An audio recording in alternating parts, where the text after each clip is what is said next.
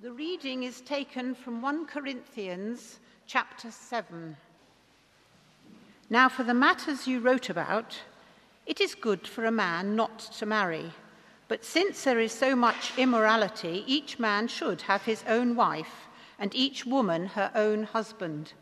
The husband should fulfill his marital duty to his wife, and likewise the wife to her husband. The wife's body does not belong to her alone, but also to her husband. In the same way, the husband's body does not belong to him alone, but also to his wife.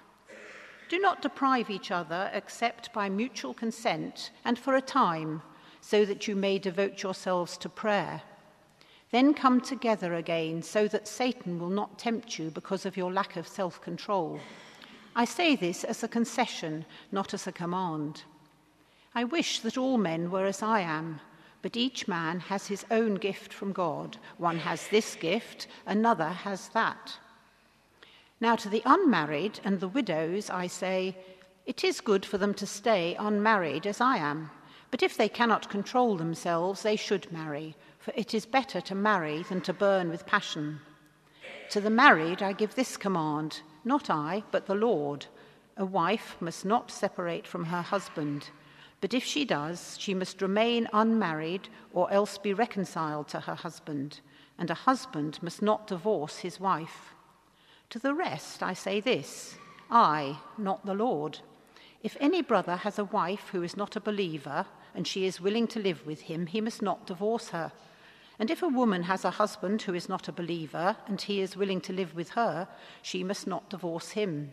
For the unbelieving husband has been sanctified through his wife and the unbelieving wife has been sanctified through her believing husband. Otherwise, your children would be unclean, but as it is, they are holy. But if the unbeliever leaves, let him do so. A believing man or woman is not bound in such circumstances. God has called us to live in peace. How do you know, wife, whether you will save your husband? Or how do you know, husband, whether you will save your wife? Verse 25 now. Now, about virgins, I have no command from the Lord, but I give a judgment as one who by the Lord's mercy is trustworthy. Because of the present crisis, I think that it is good for you to remain as you are. Are you married? Do not seek a divorce. Are you unmarried? Do not look for a wife. But if you do marry, you have not sinned. And if a virgin marries, she has not sinned. But those who marry will face many troubles in this life, and I want to spare you this. What I mean, brothers, is that the time is short. From now on, those who have wives should live as if they had none, those who mourn as if they did not, those who are happy as if they were not, those who buy something as if it were not theirs to keep, those who use things of the things of the world as if not engrossed in them. For this world in its present form is passing away. I would like you to be free from concern. An unmarried man is concerned about the Lord's affairs, how he can please the Lord. But a married man is concerned about the affairs of this world, how he can please his wife, and his interests are divided. An unmarried woman or virgin is concerned about the Lord's affairs. Her aim is to be devoted to the Lord in both body and spirit. But a married woman is concerned about the affairs of this world, how she can please her husband. I am saying this for your own good, not to restrict you, but that you may live in a right way in undivided devotion to the Lord. If anyone thinks he is acting improperly towards the virgin he is engaged to, and if she is getting on in years and he feels he ought to marry, he should do as he wants. He is not sinning, they should get married. But the man who has settled the matter in his own mind, who is under no compulsion but has control over his own will, and who has made up his mind not to marry the virgin, this man also does the right thing. So then, he who marries the virgin does right, but he who does not marry her does even better. A woman is bound to her husband as long as he lives, but if her husband dies, she is free to marry anyone she wishes, but he must belong to the Lord. In my judgment, she is happier if she stays as she is. And I think that I too have the Spirit of God. This is the word of the Lord. Thank you, Elizabeth. By um, extraordinary coincidence and clever planning, we arrive at this comprehensive uh, survey of uh, Christian marriage and singleness and sex on Mother's Day. And uh, what a joy for us all to have uh, this chapter to deal with on such a momentous day. Uh, I, actually, I do think that whether you are male or female, uh, whether you're single or married here today, there is uh, real meat in this chapter for us, and I hope that um, even though it is uh, quite a complex and long and closely argued passage, I hope that this will be hopeful to us all. But I do think we should pray that you hear God speaking and not me, because you really don't need my opinion on it. Father, we pray that we would hear this morning uh, the word of God uh, and the wisdom of God and that you'd write that on our heads and hearts because we know in this whole area, not just us as individuals, but our society has got into a real muddle. And we pray that you would help us to understand how you would help us to live uh, in these matters for Jesus' sake. Amen. Let me just um, remind you that we're looking at 1 Corinthians uh, in our morning uh, series of sermons in the context of um, the marks of maturity, the marks of a Christian maturity. What is it that makes us as individuals and us as a church mature in our Christian faith? And uh, I think that as we begin to look at chapter 7, actually, what happened was as I started to write my sermon, I wrote down, I want to begin with a few cautionary words as we approach chapter 7. And I found that the cautionary words actually took half my sermon. Um, so I'm going to begin, the, the first half of my word is cautionary, and the second tries to draw out the teaching for different individual people, uh, individual situations from the chapter. So, first, the cautionary words. I'm well aware that we all listen to a chapter like this from very different positions. Some of us are single happily, and some are single but a little unhappily. Some are married blissfully, and others are married, but they are experiencing what they describe in the counseling room as a hell on earth in that relationship. Some, of course, are widowed, and others divorced. And when we listen to material that Elizabeth has just read, 1 Corinthians chapter 7, or we listen to a sermon, we do not listen all in the same way. We all listen with the perspective of where we are in our lives at this particular time. We hear selectively. It never ceases to amaze me that one can preach a 20 minute sermon with a main central theme, and we work quite hard at trying to get a central theme for our sermons.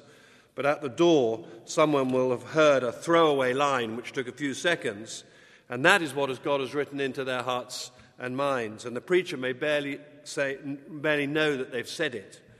And this is particularly true when we're dealing with things that are so personal and so much part of our private lives as the things that are talked about in this chapter. So I know that the potential for causing misunderstanding and hurt is huge.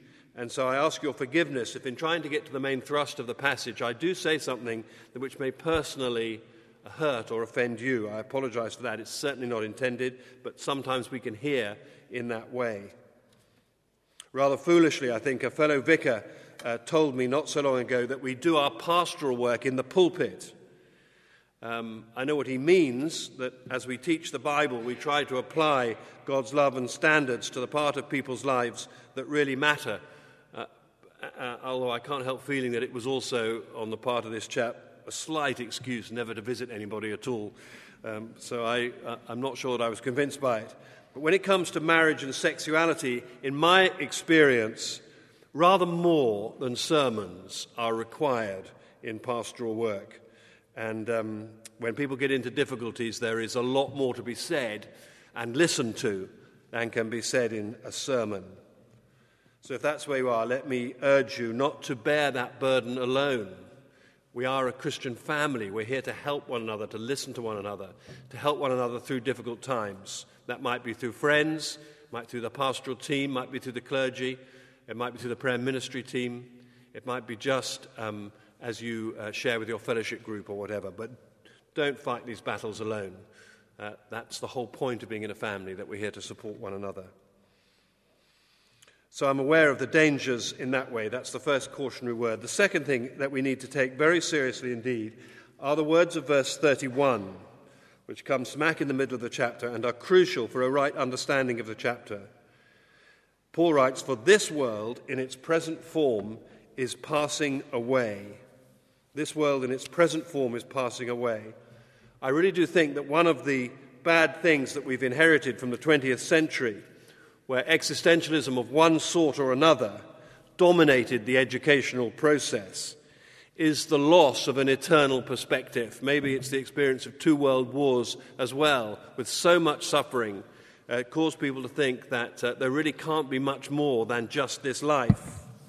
And people's faith was really undermined by those experiences in the 20th century. We've been brainwashed, I believe, into thinking that this life is all that there is. So if our marriage is going through a rocky patch, we conclude that life is too short to be miserable. It's best to trade in the old model for a new one. Uh, never is this more clearly seen in the area of sex, I think. If the sex in marriage has lost a bit of its sparkle, then people think that they're missing out on life. And uh, they turn on their television, and people seem to be getting it a lot more often and a lot more fun uh, than they are in their marriage.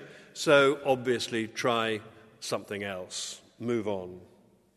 Or if we're single and aspiring to a celibate lifestyle, as perhaps many are in our church family, uh, then uh, the attitude of the world around us sometimes seems to be that we are inevitably, if we're single, we're inevitably unfulfilled, handicapped even in some way, it seems, certainly to be pitied. Now, Paul would have been very unfamiliar with such a world and such a, an attitude.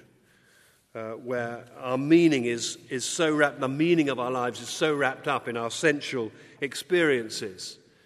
We, we are victims of that worldview and we need to free ourselves from it. Paul was influenced by two great things, it seems to me. He was influenced first by his Jewish past. He knew that human beings, unlike animals, which are, which are indeed ruled by their appetites and by the need for natural selection, the survivors of the fittest, Darwin was, of course, right about animals. But he realized that, that human beings are not like animals in that sense. We are created in the image of God, the Imago Dei. And this God set his heart upon a particular people in whose midst he chose to dwell. In them, in the Jewish people, he was recreating the image which had been marred by sin. And Paul knows that human history the time lag, if you like, between the fall of man, paradise lost, and the redemption of man at the return of Christ, paradise regained, would not last forever. Paul has an eternal perspective based on his Jewish background. He knew that the great challenge for believers in this interim period, whether you are the ancient Israelites wandering in the desert, or 21st century Christians like us wandering in the confusion of post existential secular materialism, the challenge is to image God now in all parts of our lives. And that includes, of course, living godly lives in our marriages, being godly with our sexuality. And as this chapter shows, he was under no illusions that it would be easy. It clearly was a major challenge for the church in Corinth, and you'd have to bury your head very deep in the sand to think that it isn't a major challenge in our society today.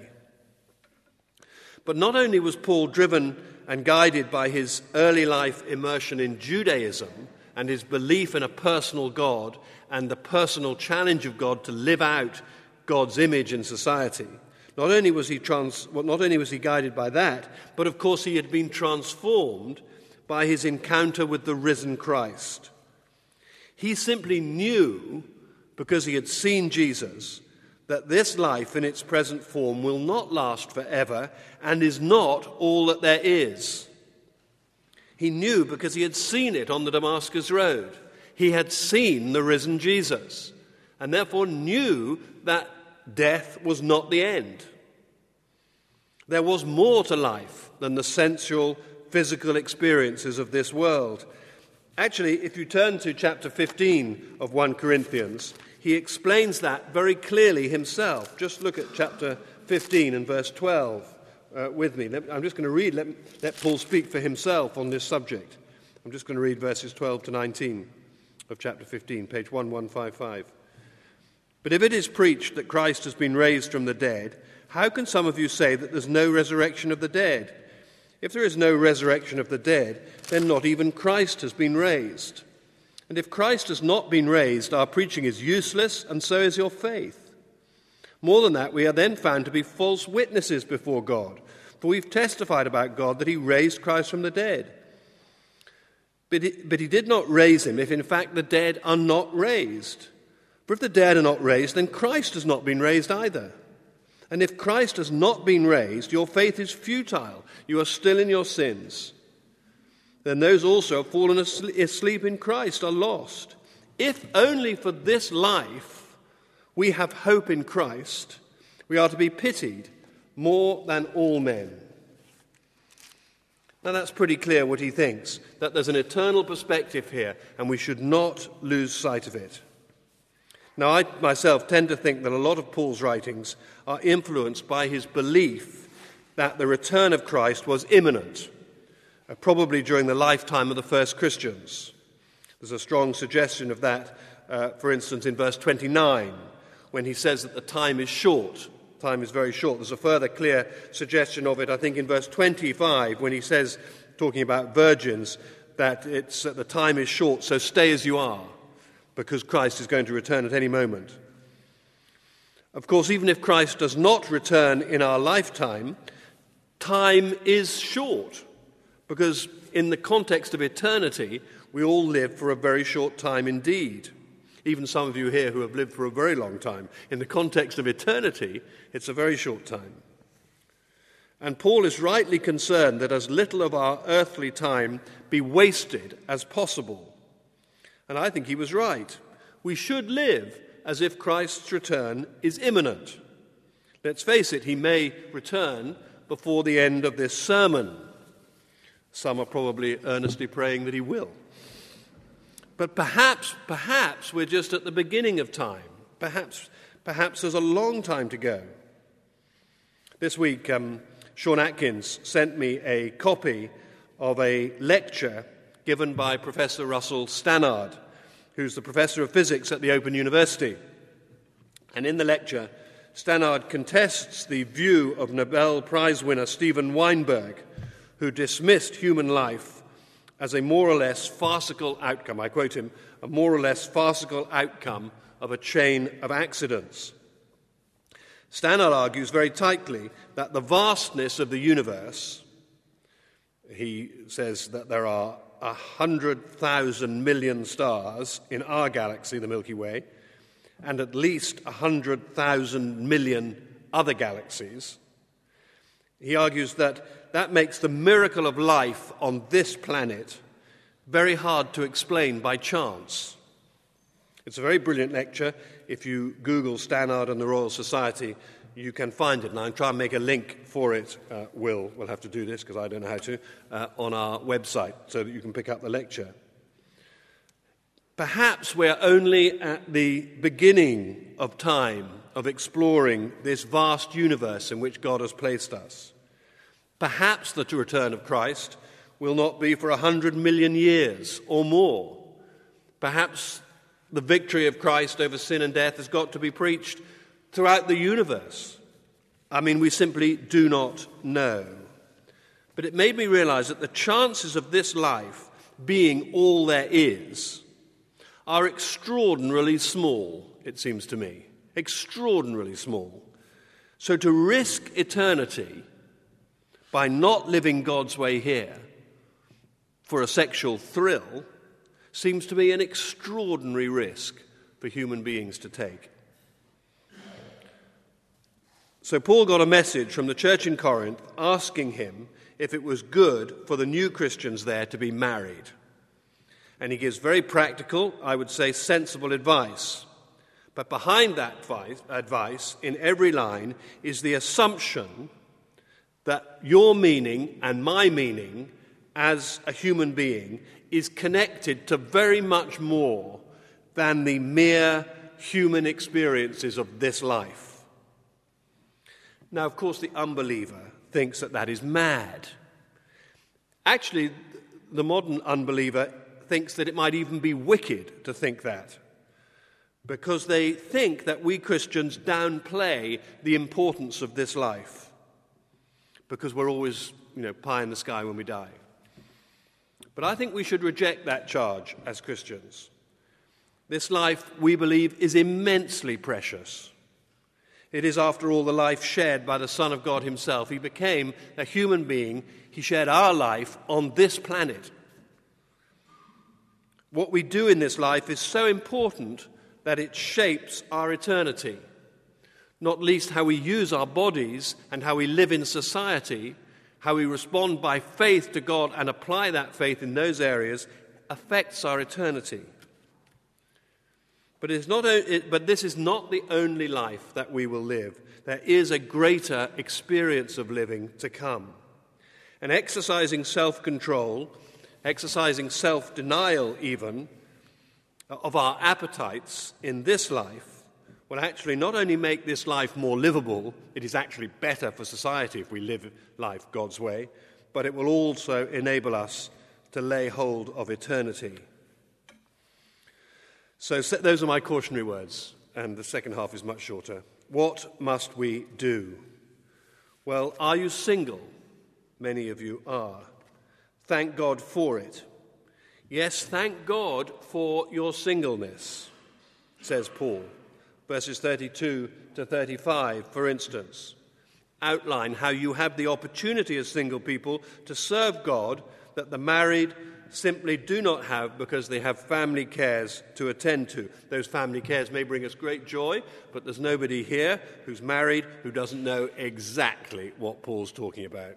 And when actually Andrew Briggs read that at the 9:30 service this morning where there were lots of young families, there was visible laughter, audible laughter in the church because they knew that the cares of married life were extremely onerous indeed. Now, I hear you say that uh, it's all very well for me uh, to say that uh, you should thank God for being single.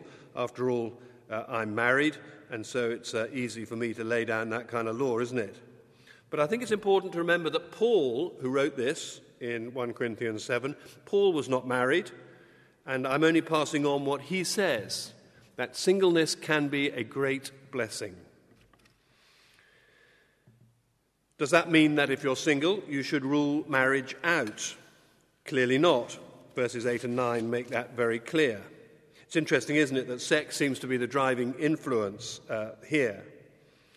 And we need to bear in mind, perhaps, when we see that Paul is dealing with something that is um, as personal as sex, that uh, he was living in Corinth where the church was surrounded by the rampant uh, immorality of society all around them. In fact, in response to the rampant immorality of Corinth, some Greeks, some pagan Greeks, uh, had rejected sex and marriage altogether in a, a kind of um, ascetic, ascetic lifestyle, a self denying lifestyle.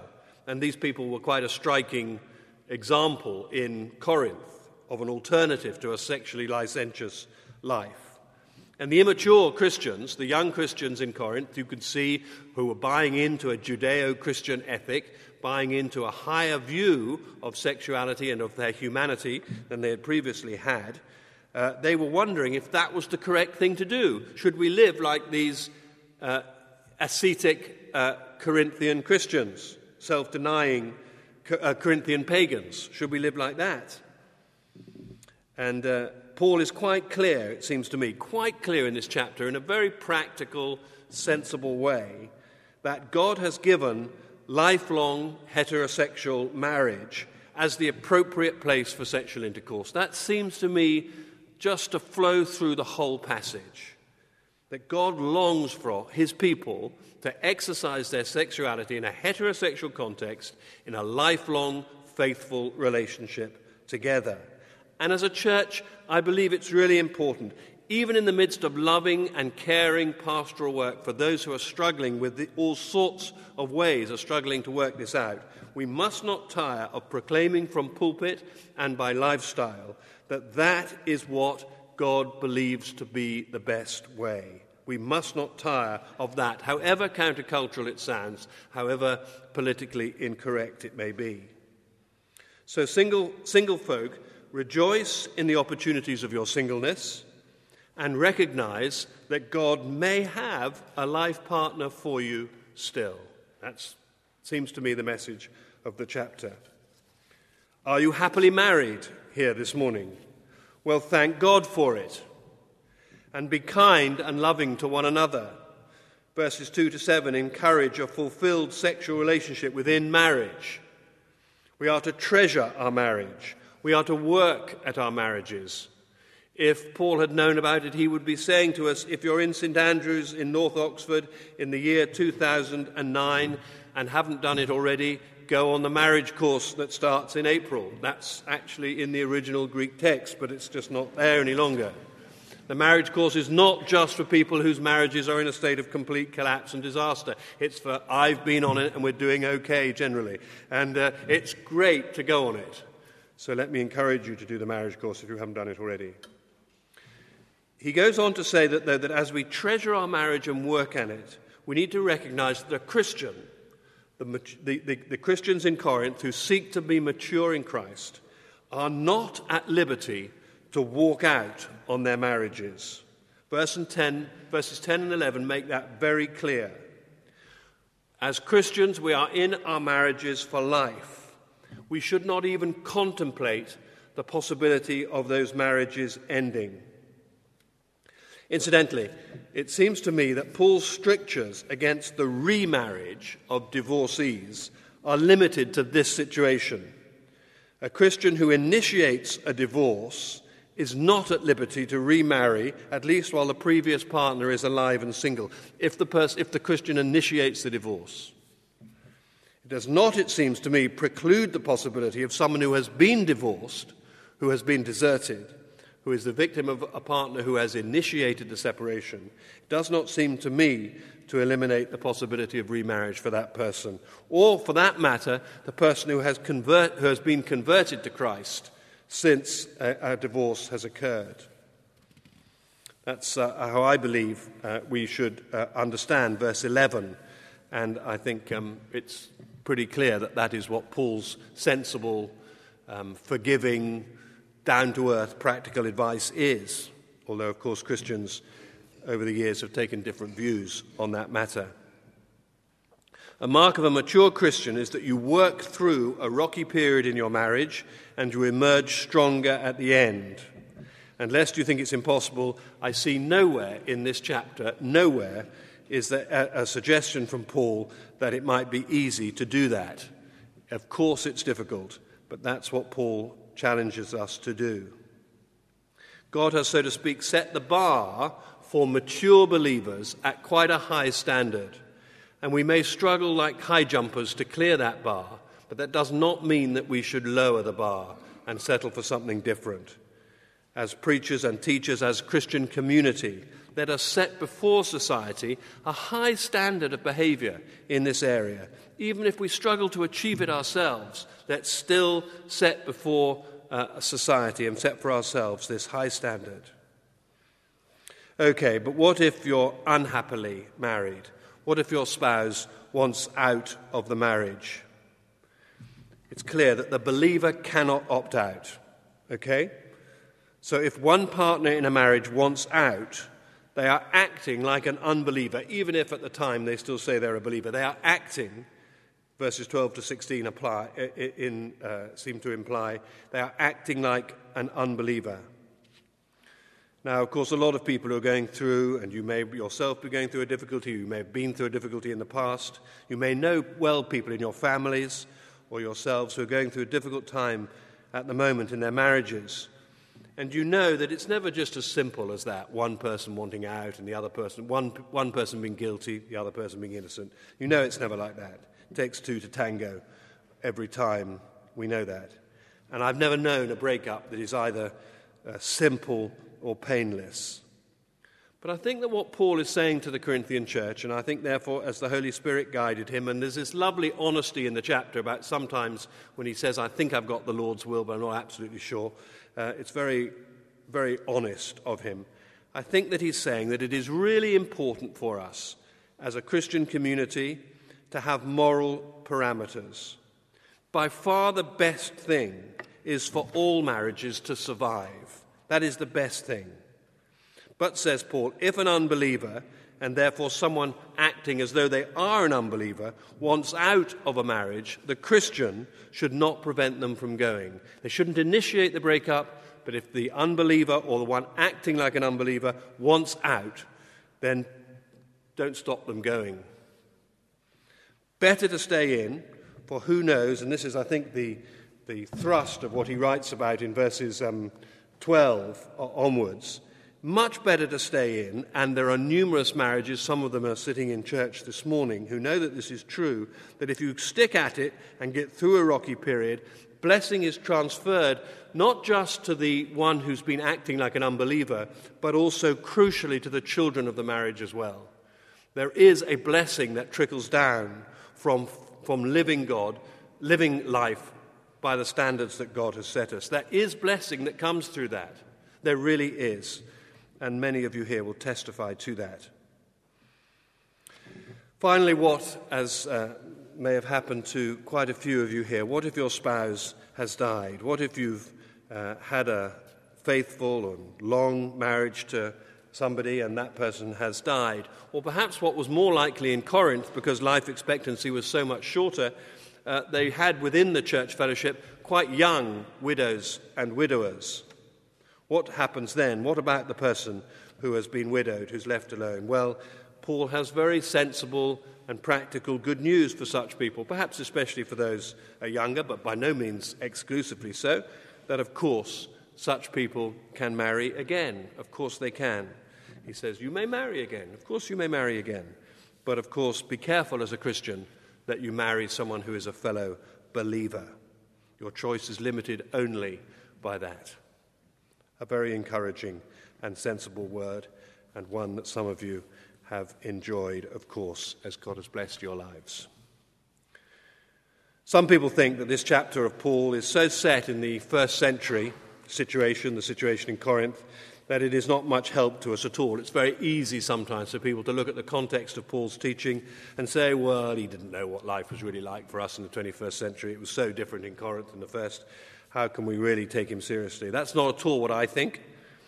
I believe that this chapter, when we think it through, when we analyze it, when we discuss it in our fellowship group, I believe that we will find that it is filled with some of the most spirit filled common sense that Paul ever wrote.